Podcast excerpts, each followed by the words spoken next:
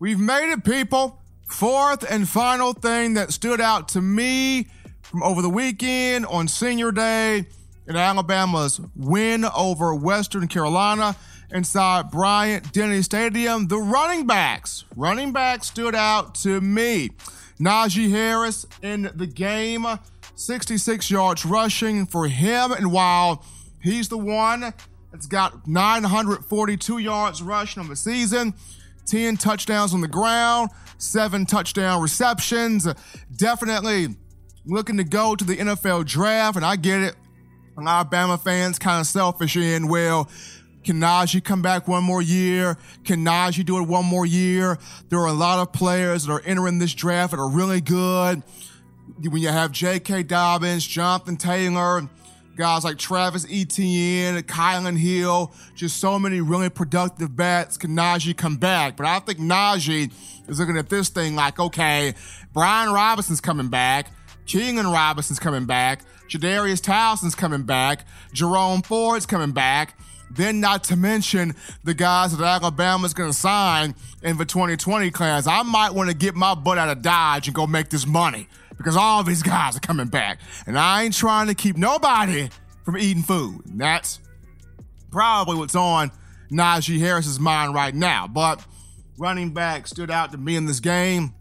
Crimson Tide had three rushing touchdowns in the matchup, uh, 231 yards rushing.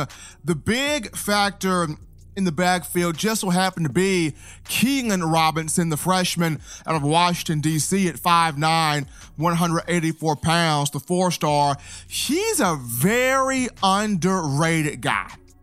And I understand a lot of fans are excited for Trey Sanders to come back next year, the five star healthy from injury, and be able to show what he wanted to show this season. But Keilan Robinson has displayed to us he is not chopped liver. This kid has a gear, and this kid can fly. People have used the Josh Jacobs comparison for him. I'm not going to use that just simply based on Josh Jacobs was more of a bowling ball. Yes, he was fast, but he ran angry. He ran over guys. I mean, he just plowed people over. But when I look at Keilan Robinson, he has a whole lot of Kenyan Drake in him. Drake made his career from 2012 to 2015. He made his four year career off of being very decisive, hitting the hole quickly, having that sudden, that subtle burst, that immediate explosion upon popping out the other side and just hitting into the house. He hit the hole, hit the burst, put on the afterburners, and got to pay dirt. He, he was just a speed, quick, acceleration, very fast guy. Kenyan Drake made his money off that in the backfield as a receiver and in the kick return game. And when you look at Keilan Robinson, he carries the exact same traits. Nick Saban talked about it. This guy's got juice. Of all the running backs we have in Alabama, this guy, this guy's got juice. The two longest touchdown runs of the season. The 74 yard touchdown run by a running back, of course, the 74 yard touchdown run against New Mexico State, and the 47 or 46 yard touchdown run against Western Carolina. Both came via Keilan Robinson. This young man led the team in rushing over the weekend, eight carries for 92 yards, one touchdown, averaged 11.5 yards a pop. He's good. He's special. He is Kenyan Drake esque.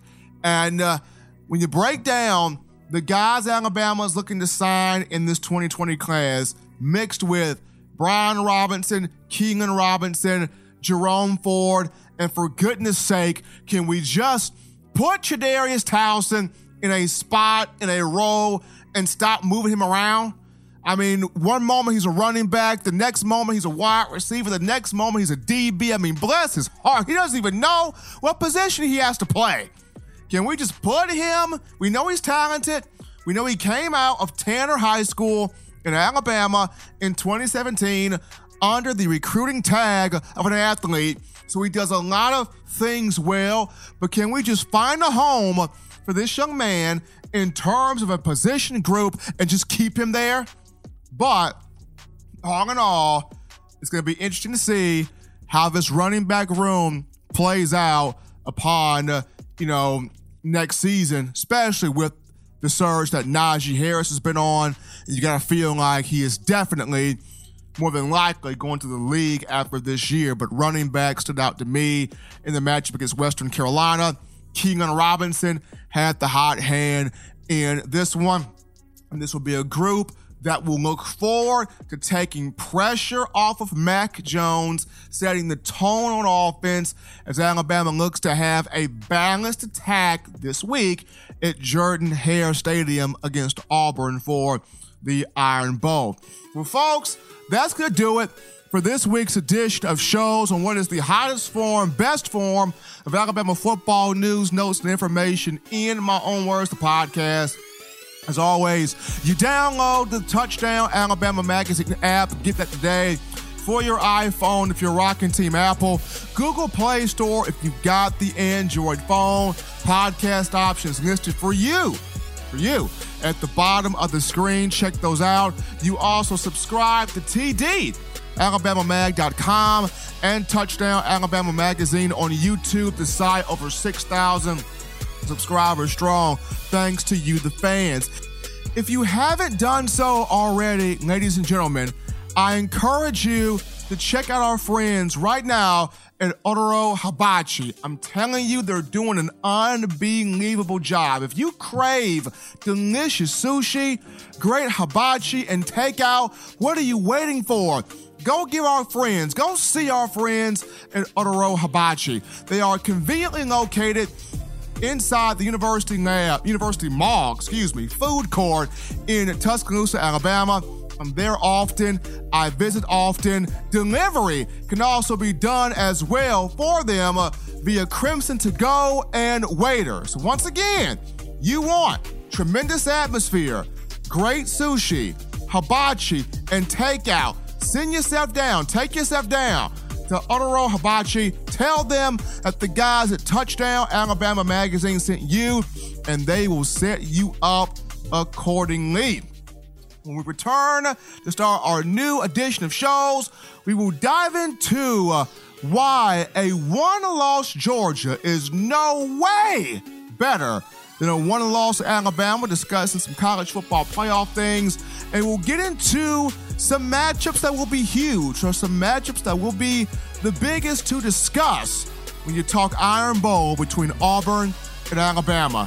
For all of us here at Touchdown Alabama Magazine, I'm your man, Stephen M. Smith.